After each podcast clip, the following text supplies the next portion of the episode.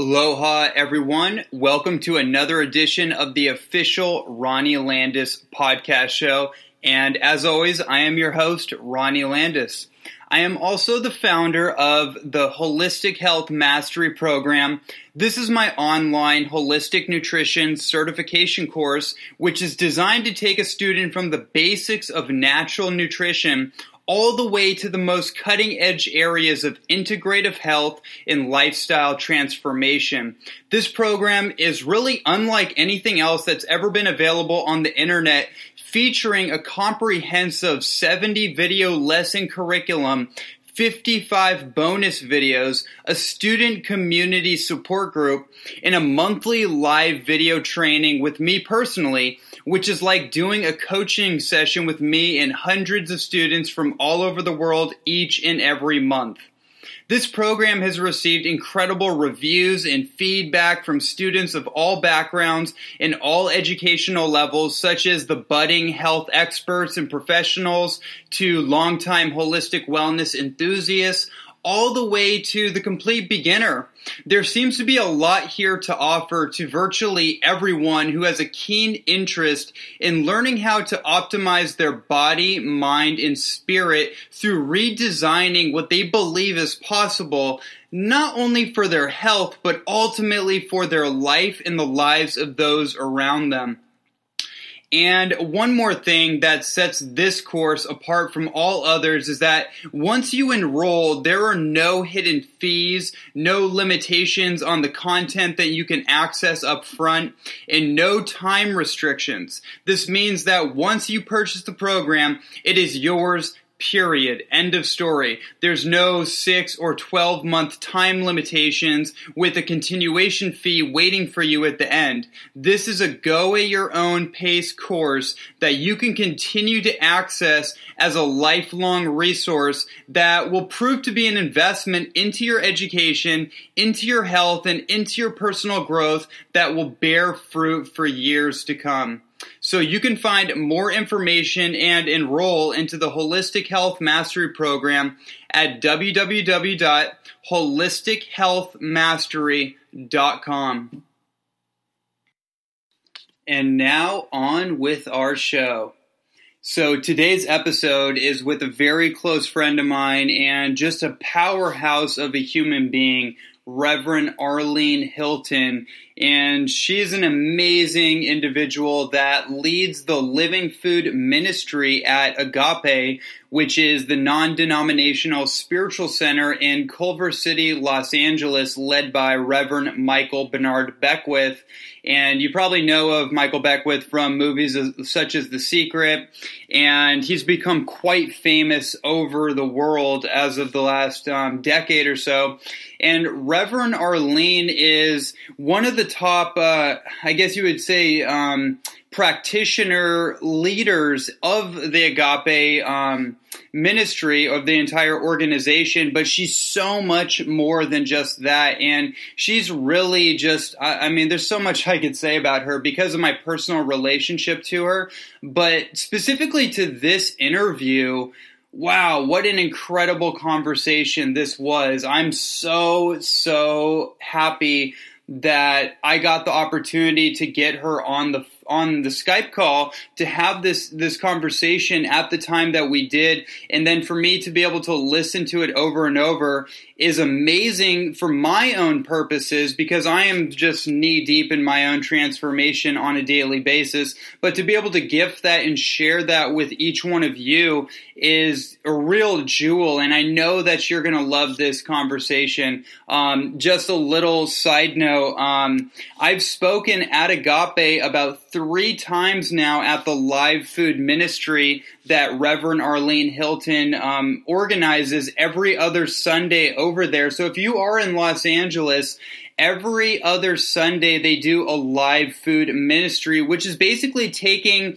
living food, vegan focused um, chefs and educators and bringing them into Agape and educating uh, people. They're educating the practitioners and the fellowship on how to create living foods. I just, I'm so amazed that they do that. It's the only spiritually related organization that I'm aware of that actually has not just a health based uh, community and education center, but actually a living vegan foods education, um, you know, uh, system, you know, to educate everybody on the power of living foods and the subtle energies of your food, which ultimately become your mind, which ultimately become the consciousness that you are working with each and every day. And that's really what Reverend Arlene's work is all about in the first place. So, without further ado, enjoy this conversation between me and Reverend Arlene Hylton of the Agape Ministry. Enjoy.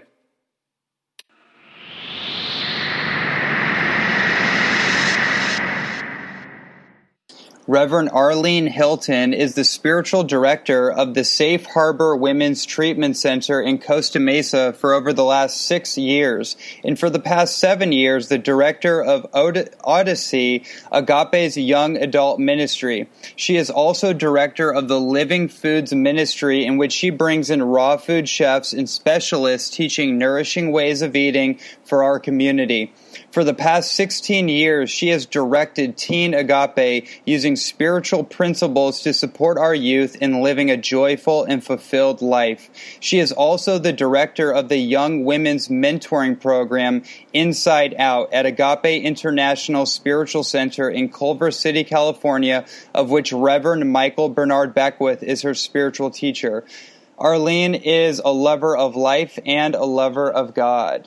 And with that, I'm so grateful to have you on. I'm grateful to be here. I'm so excited. Yeah, this is a super cool uh, platform to bring on incredible luminaries such as yourself and people from all different kinds of backgrounds, walks of life, um, different expertises on kind of all over the board. But I'm really interested in bringing the the the uniqueness of everybody and then localizing it into the central point, which I guess could really be simplified as a love for life. Mm-hmm. Yeah. Well, Mm-hmm. Well, that that means a lot to me to be able to be here and, and to know that you you see me as a luminary. That's that's a gift. Thank you. Absolutely. I mean, you're lit up. You are glowing every time. I mean, I've I've we've known each other for you know, I think maybe almost like half a decade when I came to LA and then we got connected and you invited me to be one of the speakers at one point for the live food ministry to teach everybody about chocolate and superfoods and then that created more opportunities to teach there which was just so incredible for me because I have loved the Agape spiritual ministry for so long. Um, Reverend Michael Be- Bernard Beckwith has been um, just one of those mentors for me from a distance, and then through being invited to uh, participate in the education at Agape through the live food ministry, that put me closer in touch with the Agape community, which is just, you know, is just super invaluable for me. So I really appreciate that. Well, absolutely and I, I love bringing you in. Reverend Michael likes chocolate, by the way, so that that helps, right? Absolutely. that chocolate could be um, used in a medicinal way, and it can be healthy. That's even better. And so I'm grateful that you said yes to coming in. And and I also went to one of your your events, uh, that mm-hmm. couple of your events where you created these wonderful chocolate drinks. So we just had to have you there, and everyone everyone loved you being there, Ronnie. They just loved it. So that was that was a wonderful experience. And actually, you did it twice. You you came in twice, so that was wonderful. And I know when you get um, tired of being in Hawaii and you want to come back to LA.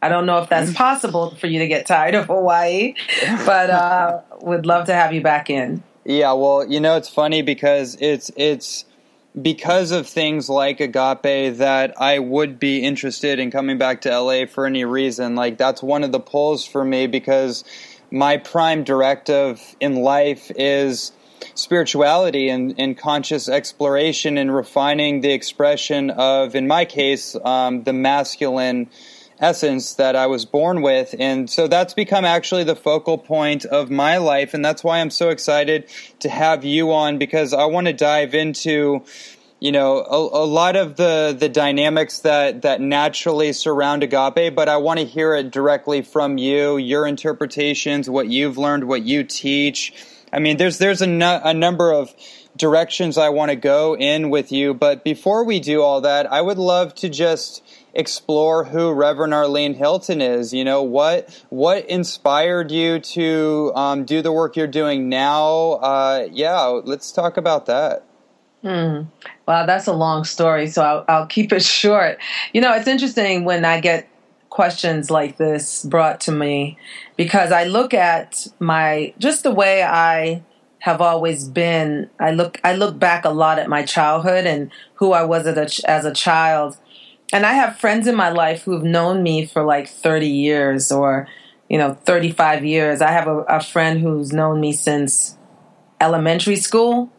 So I get to get feedback from them, you know, and I was always a, a person who was curious about just the expansion of life, life itself. And I remember as a teenager asking myself the question, how is it I can hear myself speaking and my mouth isn't moving? That was like the big question for me as a teenager. I was like, what is that? How is this possible? And I believe that question is what what has driven me to knowing that there's something greater than myself and that something greater than myself is a part of who I am and it's not only a part of me, it actually expresses itself as me and as every individual and every living thing, and that I am here to express it in the most expansive way. And I I also have a uh, a mandate, and the mandate I've been given is that I must honor the temple that this living presence is. I must honor it, and that's why I, I wound up moving into eating more living foods and I've always be, believed in service, so we're here to serve humanity, is what I feel. So I've always volunteered and, and I've always given in, in that kind of way. And I believe, I don't believe in making anything happen. I believe in being in the flow of life. So as I've served, I've just walked into every area of my life. None of what I'm doing right now in my life did I plan. It was all through serving and allowing life to unfold. And I feel at this point in my life that I am the most satisfied with myself as who I am in the world as I've ever been. And I believe, you know, our tagline for Agape is we're simply we're here for God, but it's also to be a beneficial presence on the planet. And I believe that's the life I'm living. That if I can serve and help one person live a greater life, then that's why I'm here. Mm.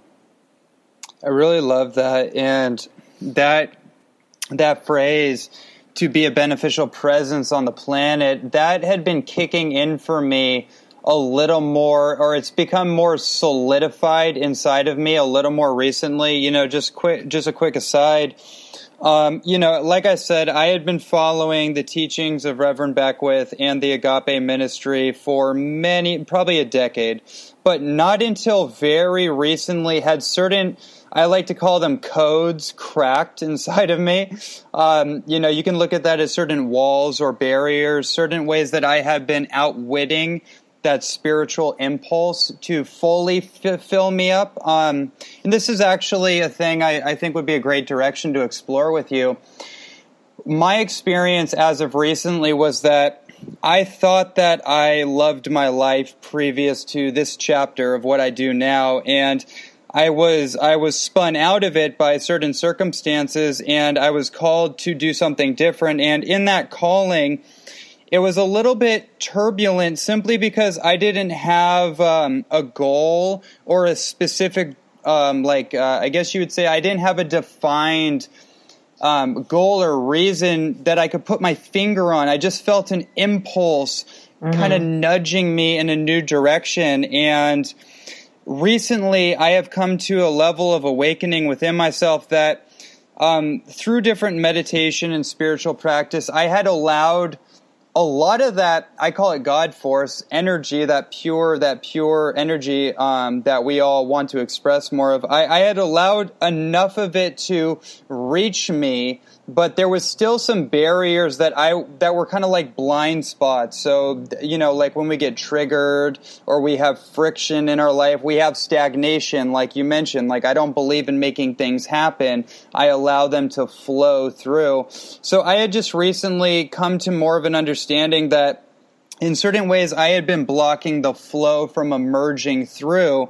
And and by tapping back into the teachings of Agape and, and Reverend Beckwith, um, it's something opened up in me recently and it's like it's like a how do you say it's like a it's like a geyser. It's just like pouring through me. There's like as far as I can see, there's no there's no like um uh there's no blockade. Like it's all pouring through me, and now I'm just allowing things to flow. So um, I would like to discuss with you just that concept. You know, a lot of people feel as we're on this spiritual path of growth, a lot of times we come up against these brick walls, and a lot of times we we go inward and we have shame or we have blame or we don't think that we're really deserving of the things that we want. So that kind of holds us back. You know, like I would really to touch in on that concept if that if that's clear enough.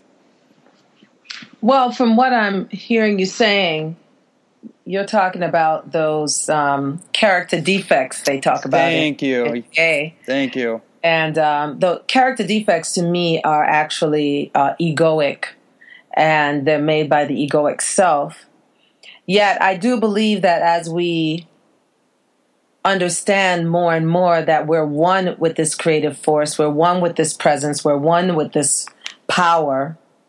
Once we reach this understanding and we really tap into it and we stand in the power of it, there is no room for shame. There is no room for guilt. There's no room for doubt because this oneness, this one presence, this one power that is eternal knowing that it expresses itself as its own creation, that means that it is my birthright. There's a birthright here that is, that it is my birthright mm. to overcome the human experience because I'm not just a human being, I'm a spiritual being. And when I tap into the spiritual self through prayer, through meditation, through visioning, which is a technique that Reverend Michael has, has taught our community, these particular modalities bring us into the awareness of this oneness. And, you know, I have a saying to love myself is to love my God. Mm. And when I'm questioning who I am and when I'm questioning all these things, I'm basically saying to the universe, you don't know what you're doing. yet, you know, yet every planet is in its right place. This earth is the right distance from the sun to sustain life. All these things are going on, but yet I think I, I I don't think I have everything I need. That's mm. that's like insane thinking. Yes. So as I become more conscious and aware of my oneness with the greatest creative uh, creative force that is beyond alpha and beyond omega, then I, I walk into the knowing that anything unlike unlike good cannot exist for me. and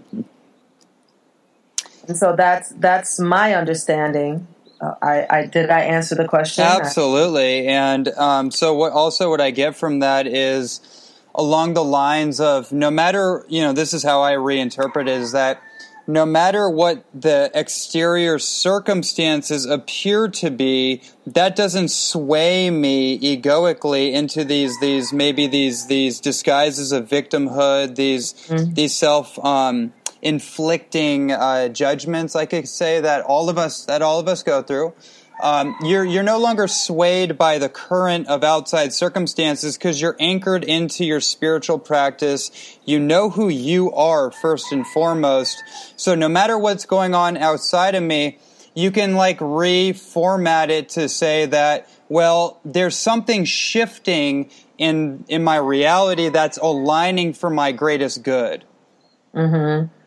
Okay, so so yes, and and this is the deal. we are not just human beings. We're spiritual beings in the human condition, mm-hmm. and the spiritual self is far greater than any circumstantial situation. Circumstances change, but the spirit of who we are stays the same. Mm-hmm. And so that spiritual self is whole. I believe the reason we exist is to bring that spiritual self into the human condition. Therefore, we overcome the human condition more quickly, more easily, more, more effortlessly, and we get to experience this human life in a more vast way. Mm. Okay, I love it. So it, it's kind of like what I've noticed in the you know themes of religion or different spiritual context. Um, oftentimes, people will take an either or perspective where it's all material. That's kind of like the Newtonian, very materialistic science that the Western world has adopted. And then the Eastern world is very much the esoteric um, exploration that a lot of times can seem ungrounded from certain um, perspectives. Uh, what I'm getting from from this conversation is that we seek to integrate those two those two seemingly extreme perspectives into one. So when you're in your physical body, you're physically grounded so you can go about your day and do the things that you do, but you have a spiritual awareness with you. Absolutely. Mm. Absolutely. And the spiritual self is the spiritual awareness you're speaking of is innate within us. We just have to turn our attention to it more often. You know, Reverend Michael says, um, what you're interested in is interested in you. and so, as we become more conscious of and more interested in deepening ourselves and becoming more conscious of the spiritual self, which is far more, far greater than the human existence, uh, as we become more conscious of that, we live more liberated, more free. Mm. Yeah, that's. Oh, I, I, chuckled for a minute. Um, because one of the things that Reverend Beckwith has said that really caught my interest was this idea of when you're disinterested in drama, you won't be experiencing drama anymore because you're actually not interested in that. Right? Exactly. Exactly. You know, some people think, you know, dr- dr- the more drama they have, the more they're alive. It's a right. misconception. Yet, um, the, actually, the more peace you have, the more alive you are and that means you're more in tune with with nature. You're more in tune with life. You know i say all the time that we're not a part of life. I am not a part of life. I am life. I am life itself. And we are here to express life in its fullness. And all the things in the human condition that we have allowed in our life including and i don't say lives i say life because there's only one life. Many many ways of living the one life but all the ways we have been bamboozled into believing what we can see, taste, smell, touch, and hear is all there is. You know, more people are waking up now. They're waking up to understanding. You know, one of the things I say to people is if we were only human, then if we lost a limb or if we lost our sight or if we lost our hearing, we would lose our existence. We wouldn't exist anymore. We would just die, mm-hmm. you know? But yet there are people who can't see, can't speak. There are people who can't walk, who have lost their limbs, and they still live. Why is that? Because we're more than just our physicality. And I believe that we are now, more people are waking up to understanding we are spiritual beings and the intuitive self is direct God, direct spirit, direct higher power. I don't care what, what you call it. It's about 130 names same thing. you know, call it the force, whatever you want to call it. It exists and we're here to express it. That's that's what I know for sure. Yeah, and I thank you for, for saying that so so clearly, and I feel the same way. And I I do like to use the word the force because it brings back my you know inclinations about Star Wars and everything. Um, oh yeah, that was spiritual. So which, was Matrix. So was yeah. so the Wizard of Oz. You know, I mean, I could keep on going down the list of all the spiritual. Willy Wonka and the Chocolate Factory. I actually own those. I own two. I own the old, the original, and I own the new version. Which one's your favorite? You know what?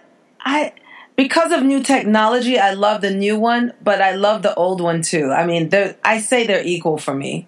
I, I, remember um, before the last time I spoke at Agape, you had messaged me and you said that you had just watched um, the Gene yeah. Wilder version, and you you drew the correlation about I think it was the seven deadly sins, right? Yes, yes.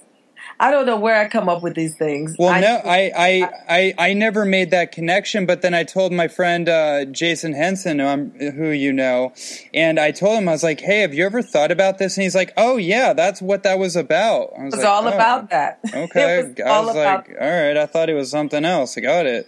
well, because each child had this their issues, you know, that they had to deal with and overcome.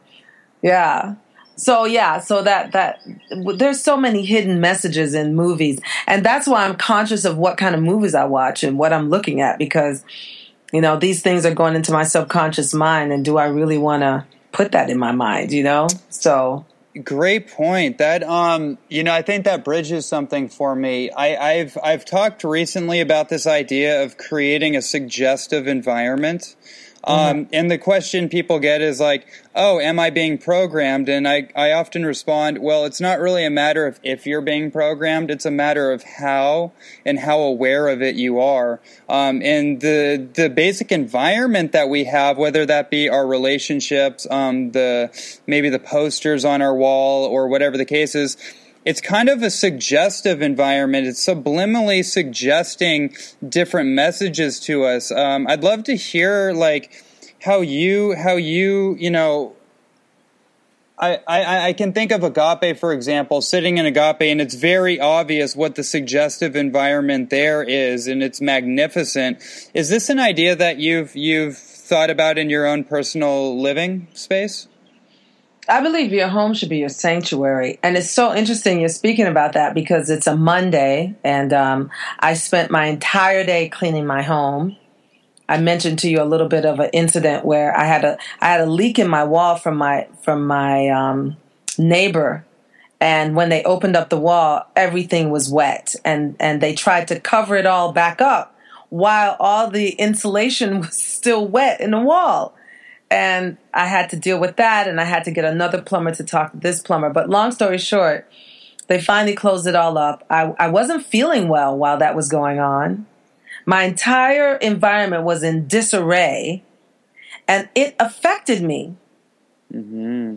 And so um, it, it's taken me, I would say, five entire days to get my apartment back into its proper placement because I had to wash every dish, every cup, every knife, every fork, every book had to be dusted, and I have hundreds of books.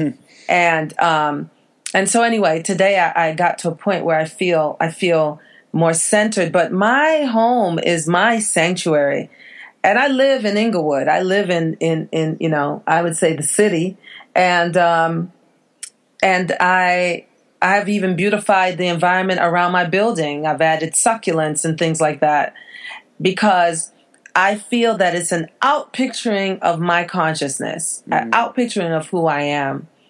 And so I have about, I don't know, four salt, salt lamps and I have Buddha, I have, I have beauty all around me because I believe God is beauty.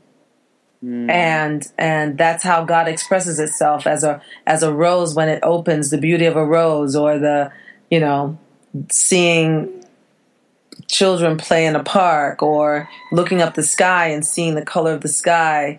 See, you probably see some amazing sunsets and sunrises in Hawaii, and and uh, I believe that that needs to be in my home.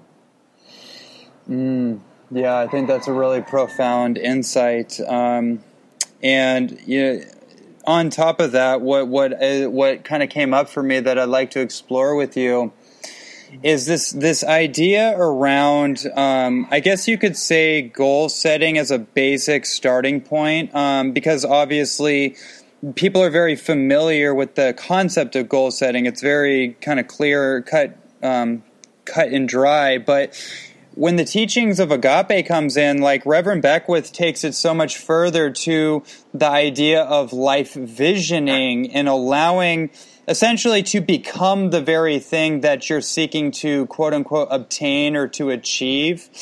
And um, I really want to explore this with you. Um, and I'll set it off with this kind of um, context.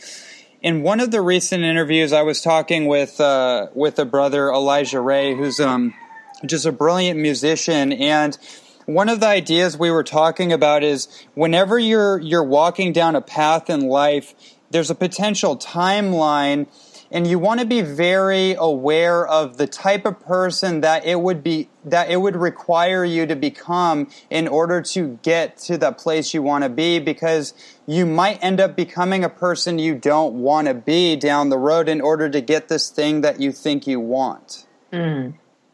Okay, so that's a little interesting what you're saying. Have you? There's a movie called The Moses Code where where yes, Michael yes. speaks in that movie, but this is what I understand. Uh, first, I'll tell you this movie quote, and then I'll tell you a little bit about about uh, visioning. So I remember Reverend Michael saying that he first said yes, and at the point where you say yes, you're not entirely who you're saying yes to yet. You're not there yet, but you say yes, and then as you continue to say yes to whatever it is you're saying yes to you will evolve into it.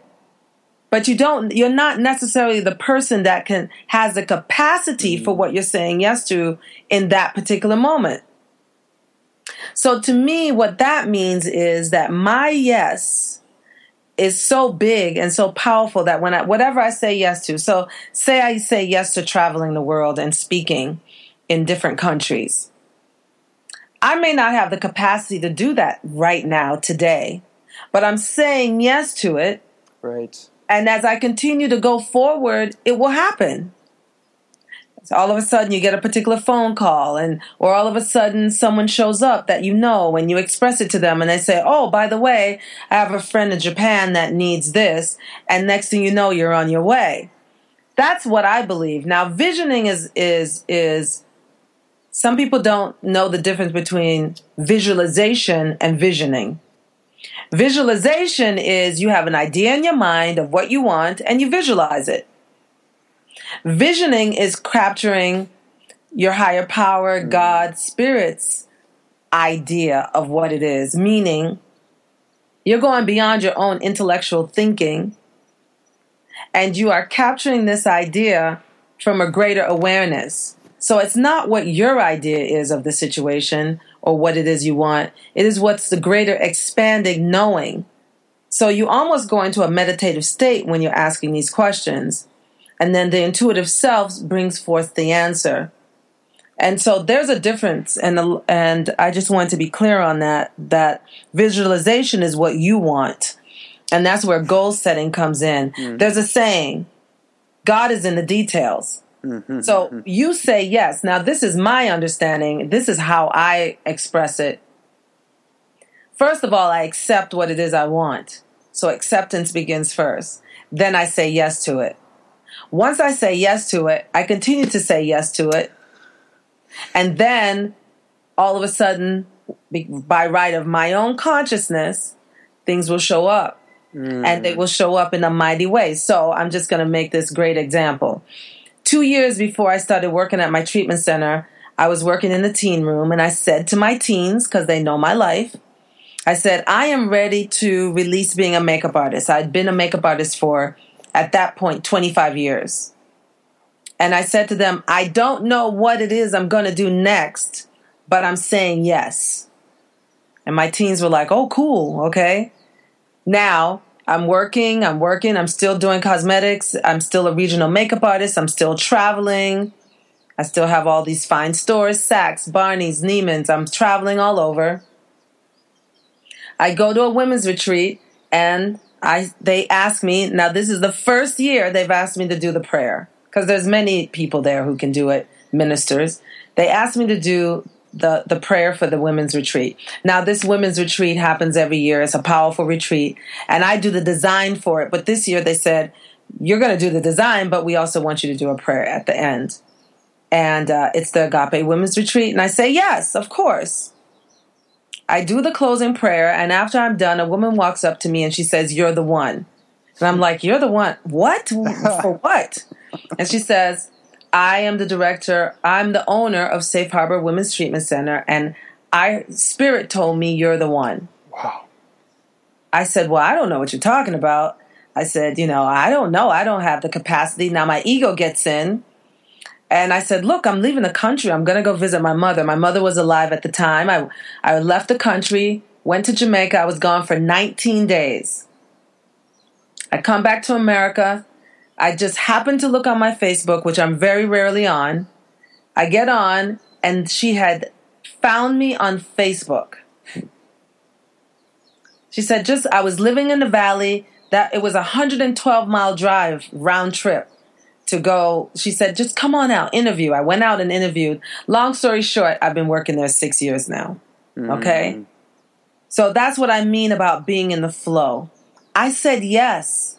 I didn't know what it looked like, but I knew there was something greater that wanted to happen through me. And these past six years have been the most expansive years of my life. At some point, I'd love to come back on and talk to you about my understandings of addiction because they're very powerful. Um, but I just know this I know that I said yes to it and it showed up. Yeah, it's so fantastic. I can relate. I can relate impeccably to that explanation, um, and I won't go into a whole story about it. But just that it's kind of like for me. I think the reason I resonated so deeply with movies like The Secret um, when I was about 19 years old or so is because I, I had an aha moment. I realized, wow, I had actually been doing this unconsciously at some Yes. point. Like as an athlete, I had I a vision, an impulse took over me and started creating, you know, visioning inside of my mind, and then it started pulling me towards this thing, and I found myself in the gym. I found myself in the martial arts dojo on the basketball court. Like it just it just took over me, and then and then that yes that you're talking about this is what i how i interpret it that yes factor is like the activation of all that potential that's built up to that point where you say yes you open the floodgates Absolutely. Absolutely. And you don't have to be ready for the yes when you say it. You just have to know that this is, that you're saying yes to this particular way of being, even. right You know, I remember not too long ago, this was recent because I believe I'm always expanding and growing. And the day I stop, I'm in trouble, you know? Uh, but, but I remember one day saying, I want to hug like Amma. and I hugged someone. I went to see Amma once. I'm not one of those people that feels like I have to go back a million times. Like I hugged her one time and it felt like a thousand people were hugging me at the same time. It was the most amazing experience I had. And I remembered recently I held someone, I hugged someone and they said, Wow, that is such a great hug. And I just realized I said yes to it. I'm not Amma, but I wanted to hug the way she hugs, where she just embraces you, and and and I I felt you feel held, right? hmm So I'm constantly showing people how to hug because some people will pat pat you on the back, and I said, okay, no pats, just hold me, and they'll look at me like, what? I said, yeah, just hold me, and so I go back in, I give them a hug, heart to heart, and they go, wow, I feel the difference. And so, you know, one little thing I said yes to has actually become a major part of my what I do. You know, I like to embrace people and hold them and let them know, hey, you're loved. So, and I have to be conscious of what I'm saying yes to also because sometimes we say yes to things and we're hmm. unconsciously saying yes to something that we really don't want in our life. So I'm very conscious and aware of my words and and what I'm saying yes to because sometimes we say yes to hurt and sometimes we say yes to mm. failure and sometimes we say yes to complacency. So I have to be really conscious of what I'm doing. I think it's we have to be awake always. Wow, that I'm so glad you brought that up because I, I was thinking about when to take that direction and what what I get from you, Arlene, and what I have gotten from you when I see you you set intentions at events, you say prayers. I'm I am um, I am uh, uh, I notice your level of clarity in your communication.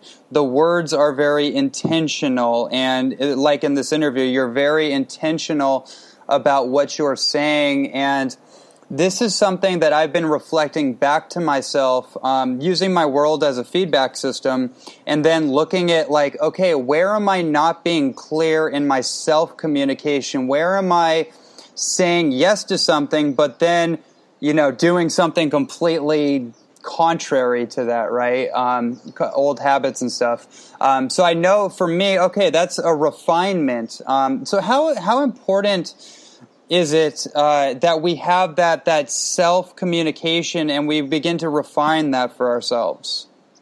Well, I go back to the Genesis first sentence, if I'm not mistaken, where it says, In the beginning was the Word.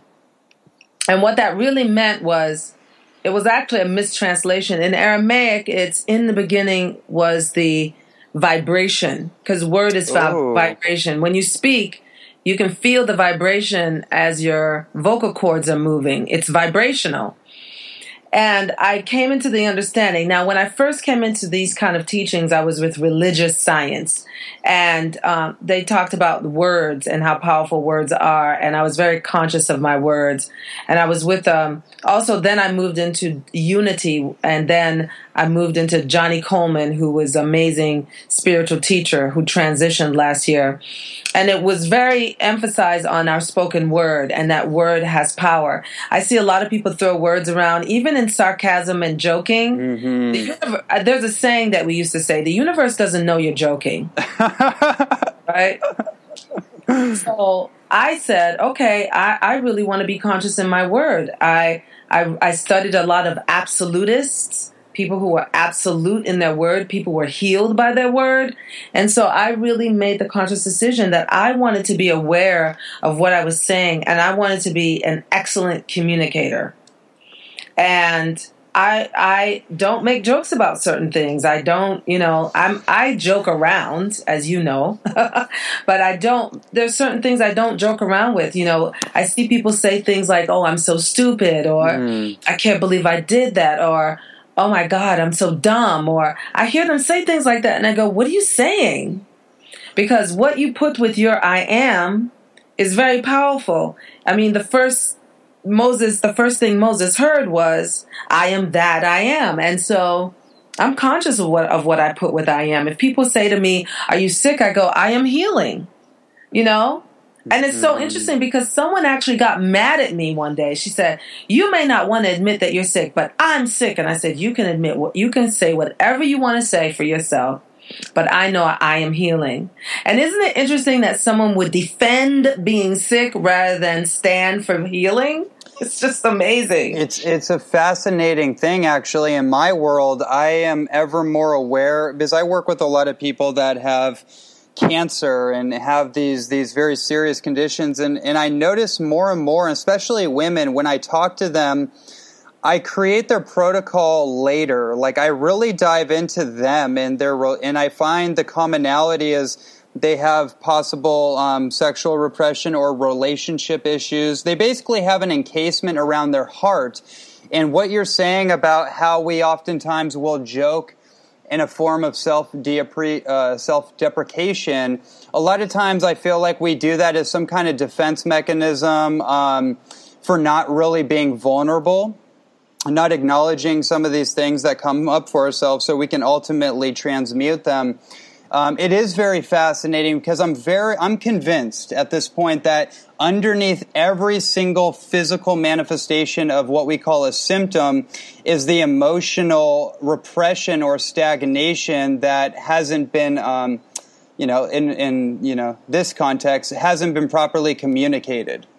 Oh well, absolutely, absolutely. And remember something: we're I believe we're three dimensional beings. We're spiritual, mental, physical. Now, I know they put the emotional in. I get that. But the emotional is a part of the physical. So we're spiritual, mental, physical. It's all connected. So I just completed a, a 47 day fast. It's called I'm Keeping True. It's a program that I created and I've been every year I've launched this program for the past eight years. at Agape, and it's done phenomenal. And the par- program is layered where we're doing spiritual work, we're doing mental work, and we're doing physical work. And it's very powerful. And eight years is really a long time for us because in our community we do a lot of things. We're creative, we're organic, we do a lot of things. We're always new, new, new. This has lasted eight years because people have seen such great benefit from it, and, and many people like tradition.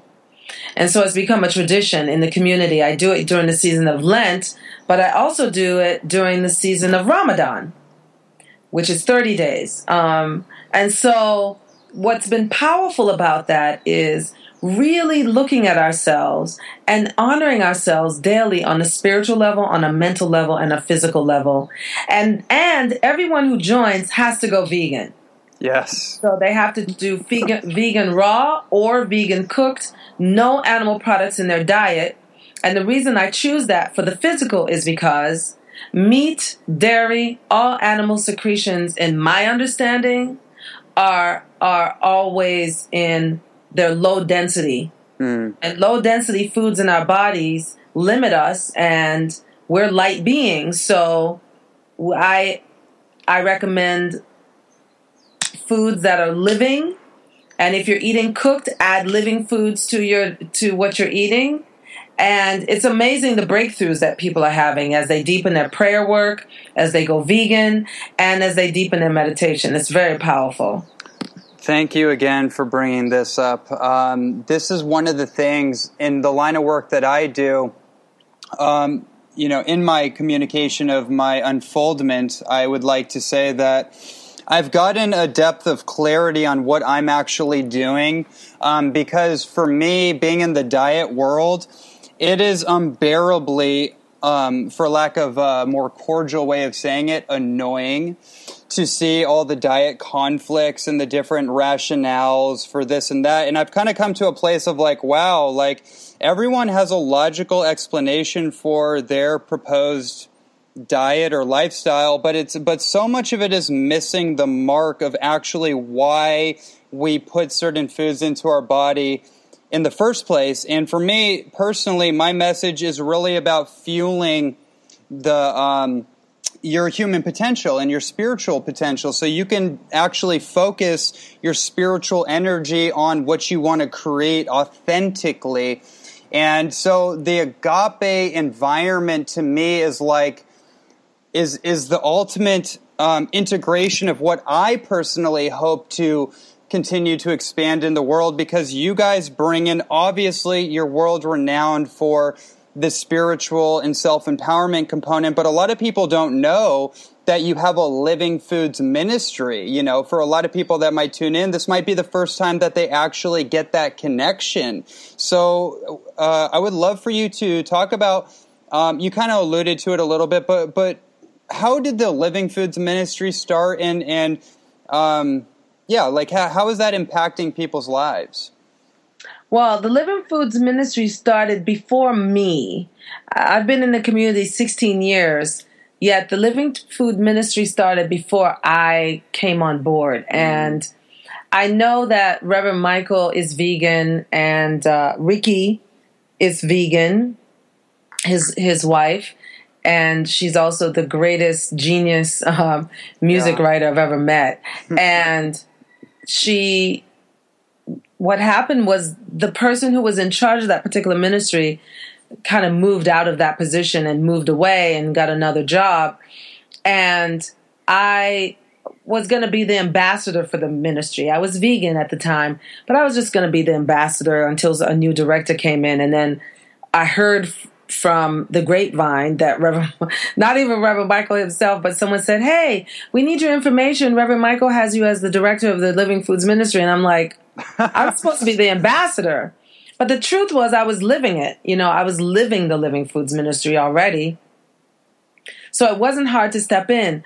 Yet, what I realized is living organic food is high vibrational food, and that our bodies resonate with it, and that we, for me, it brings more clarity.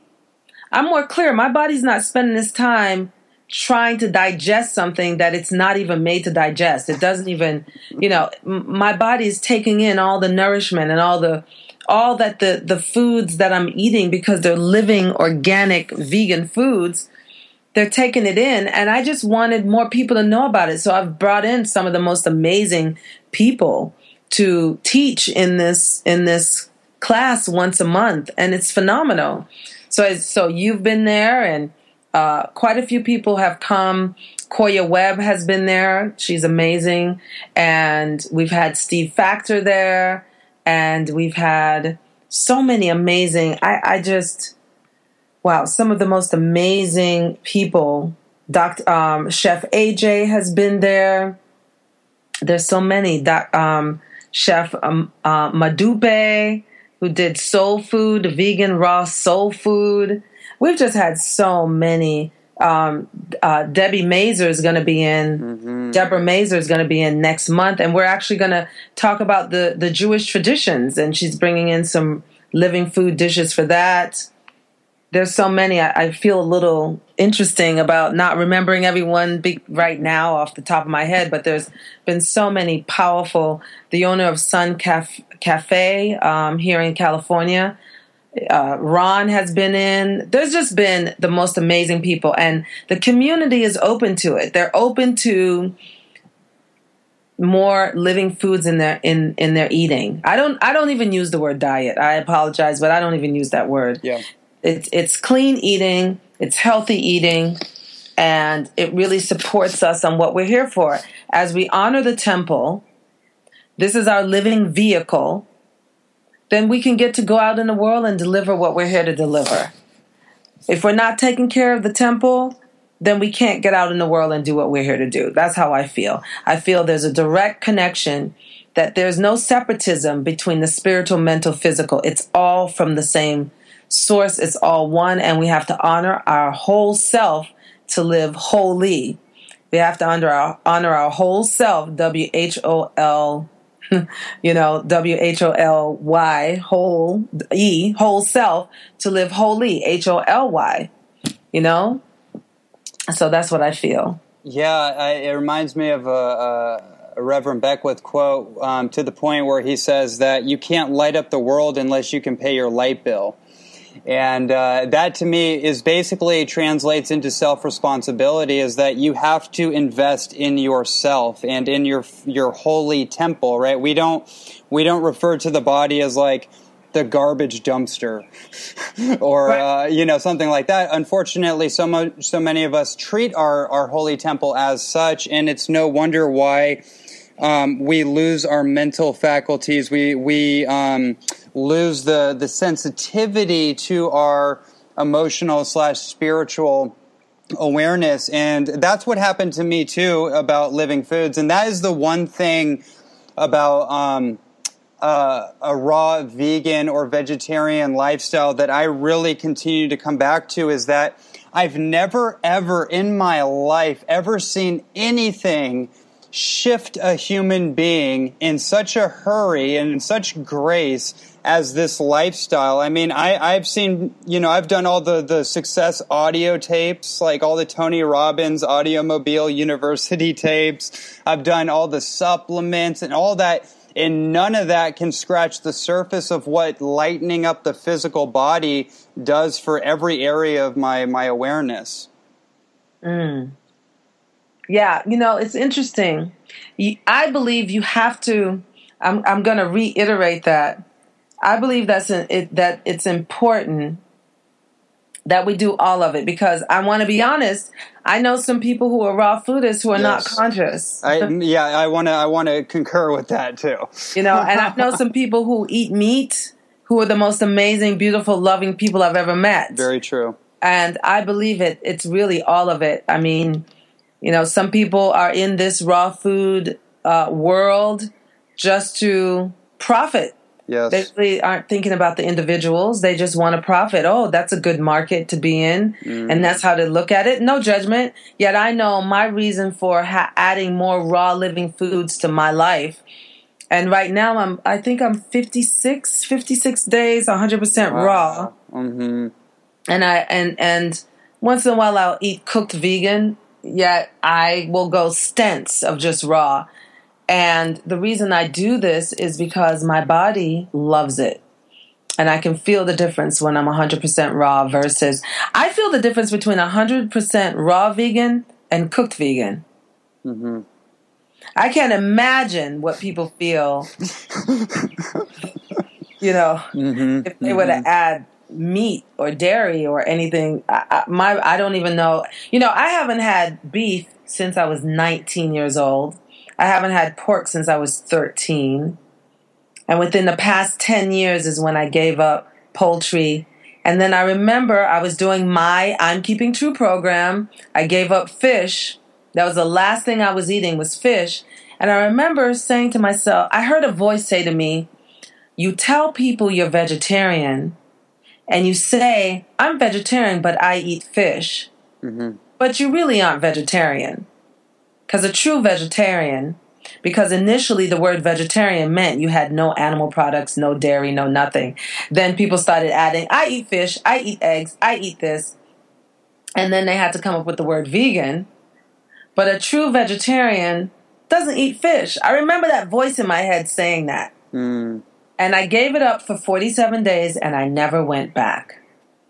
Never went back. And a lot of people who do my program don't go back. And um, it was just a very powerful time for me. And I have to say, I'm from the islands. I'm from Jamaica, so I loved. There's a there's this wonderful fish we make in Jamaica. It's a seasoning that we use on fish, and it's called escovitch. We escovitch the fish, and it's with peppers and vinegar, and you know, I, I'm not saying I didn't love eating that. I'm just saying I don't eat it. I choose not to anymore. Mm-hmm. You're no longer attracted to it. Exactly, exactly. But you know, I, I learned this from Koya Webb. It's really the seasoning that we put on it that we love so much. You know, isn't that true? Yeah. so I um so I really believe that this is the best way for me to live my life, and those who are interested, I'm and ask. I I share. You know, even my family is finally adapting to me in a way that you know when I come home I get to make the fruit salad because they think that's all we eat, or you know I get to make the salad for dinner. They're like, "You make the salad." I, okay. I'll make the salad. Where years ago they're like, "Why?" My, I remember my mother saying, "Why must you be so extreme, child?" I remember her saying that to me, and um, my mother's passed since then. But unfortunately, she passed from um, coronary heart mm. disease. But it wasn't. It she had changed her eating. Um, it was actually for mouth surgery, and they didn't. Um, they didn't. They didn't uh, treat her gums, and, and she ended up passing from that. But I. But she had heard me, you know, and she had worked on changing her the way she was eating, and and I just know that it for me, it's the best life I can live Mm. And if I don't have to eat flesh to live, then why why bother eating it? You know, I don't need it to live. That's a that's a beautiful question for everyone to ask, and I definitely have opened up to, um, to the interpretation of each person's divine uniqueness. That it's not my role or responsibility to choose a path for anyone. I just want to encourage people to exercise heightened awareness, um, to know what your options are, because a lot of people don't actually know what their the menu board of the universe is. They don't really know that there's all these different options that they can experiment with and then feel how it feels in your unique body and and work with the process opposed to a diet idea which is to basically deprive yourself of everything and then you know adopt a few habits as if that's the thing that's going to shift you mm-hmm. Mm-hmm. and um, you know as we're as we're approaching the conclusion of this um, one thing that I, I, get from you speaking about um, all of this is that it's not even so much that uh, or let me rephrase that it's it's more about paying attention to what you're attracted to. Is that? Mm, I don't know what I'm attract. I mean, I'm attracted to a lot of things, but I don't. There, there's a, yeah, I, I suppose so, there's there's a number uh, of things to unpack in a statement like that. I guess what I mean is that. Um, a lot of times our mind will get in the way and tell us what is good for us and oftentimes we, we confuse ourselves Mm-hmm. Um, so, like you had brought up a, a, few times about things that had shown up in your your life and um, had kind of pulled you in a new direction. Yeah, yeah. The the, the but I want to say that new direction came from a foundation, right? And that foundation was serving.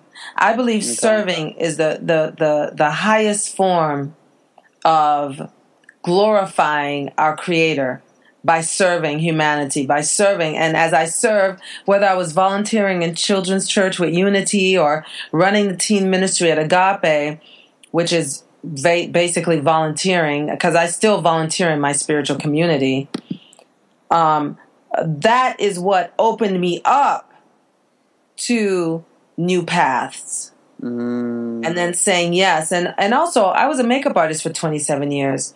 So I talked to people day in, day out.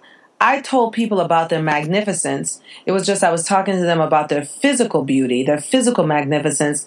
Now I get to talk about their inner beauty, their inner magnificence. And I get to talk about all of it now. And I want to say that my life is greater because I've served. I'm a, I believe in mm. service. I believe in serving. There are things that I do that I could get paid a lot of money for, and I, I don't I, I don't I don't charge for it. I give it, I serve with it, and then there's things that I I get paid for, you know. But I do believe that service actually brought me into this greater arena. I couldn't have planned this out.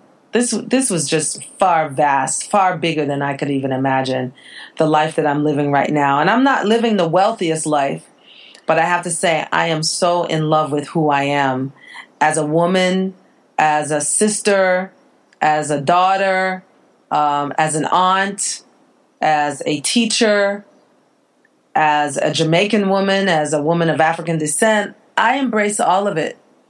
And I believe that um, I did a sermon on March 6th at Agape, and it spoke into You Are Answered Prayer. And my prayer is that I am the answered prayer for someone, that I get to serve in such a way that their life is better because I exist. Mm. Wow. Uh, there's one more question I want to ask before I um, ask you to do one thing for all of us that are that are a part of this conversation. Um, it's kind of an interesting question, but I think you're overly qualified to answer this. Um, I want to know what do you think is the fountain of youth? The fountain of youth. Very interesting. Okay, so this is it's, it's actually a great question. I work with teenagers, and I I have two ministries. Well, I have three actually. I have the teen ministry, 14 through 19 year olds. I have Odyssey, the young adults ministry, which is 20 to 30 year olds. And then I have the young women's mentoring program, and also at my treatment center, one of my youngest houses started starts at 18 and they run from 18 to about 23, 24. I'm always around young people. So I believe that being around young people keeps me young. Mm. And I also believe how I eat and honor my body temple keeps me young. Hmm, beautiful. Yeah, that that question comes from a perspective of me who I've studied ancient alchemical text and, and really all that amazing nuanced stuff, but I've really felt into you know the longest living people in the world and and and actually just looking at them very innocently and noticing like wow okay they have these commonalities they live on the land, they eat food from the land, they drink water from the land. Exactly. And they also are in community. Oh yeah, absolute community is fantastic. So I'm in communities all the time. So that's a definite part of it. I'm in a vast community. I'm at Agape. I have people of all backgrounds, all cultures ethnicities, spiritual understandings. We have people who are Buddhists, we have Muslims, we have, they call themselves recovering Catholics, we have Christians, we have so many different types of people. Yet community is enormous because we're communal beings. We're communal beings. Mm-hmm. Yes. and with that said, I would love for you to launch us off with a special intentional prayer for, for all of us moving forward in our lives. Hmm. Wow. So the intention for the prayer is to support others in moving forward in their life. Okay? Mm-hmm. All right. Mm, and so, in this very moment, how grateful I am to pause.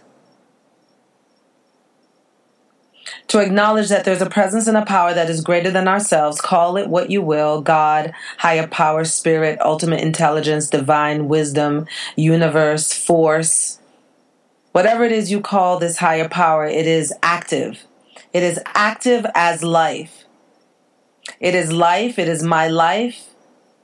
It is the life of Ronnie. It is the life of every individual on this planet, every blade of grass, every grain of sand, every creature of the ocean.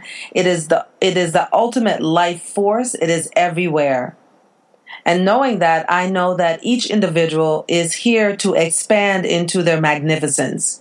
And so I claim in this very moment as you hear my voice, there is an expansion that is happening from within your only own being to a greater greater way of being, to a greater way of knowing, to a greater understanding.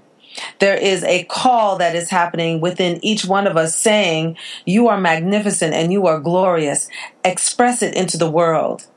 And so I claim in this moment that there's a dynamic yes in all of us, saying yes to a greater life, saying yes to our own expansion, saying yes to our own magnificence. For as we stand in that yes, we glorify our Creator.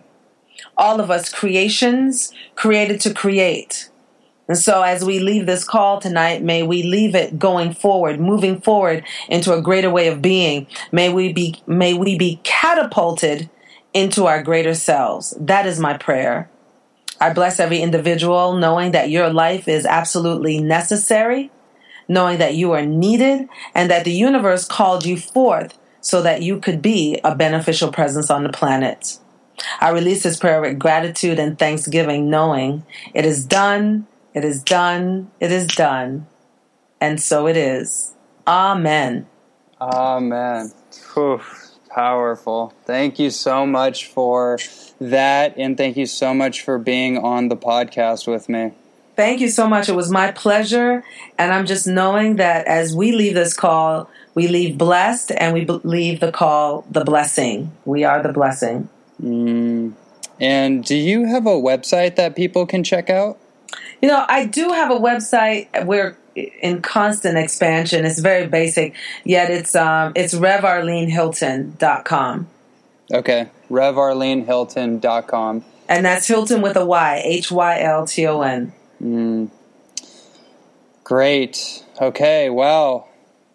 So I I think this is correct. Mahalo? Yeah, mahalo. yeah, mahalo. Uh-huh. yeah, yeah. Thank you in Hawaiian, mahalo. Yes, it was my pleasure. Oh, yeah, so fantastic. Um, thank you. And for everybody listening, thank you all for listening. Obviously, if you're still listening, then you are digging this interview. And uh, I, I just won't take the time to express just my gratitude right now. Just it's clear and obvious, I feel. And for all of you that were listening, my constant encouragement after any of these conversations is to pay attention to the insights or impulses that arise through you when you're listening to that. We call that a resonance. Pay attention to what resonates for you and then put the magnifying glass on that because there's something inside of you that is resonating with any of the guests that are on the show. Something they're saying or conveying is speaking within you. And I really encourage you guys to explore that, see what that is. Listen to this over and over as many times as it feels good and take everything you can out of it and then take action and move forward in your life. So, with that said, thank you so much for joining us and we will see you on the next episode. Aloha. Aloha.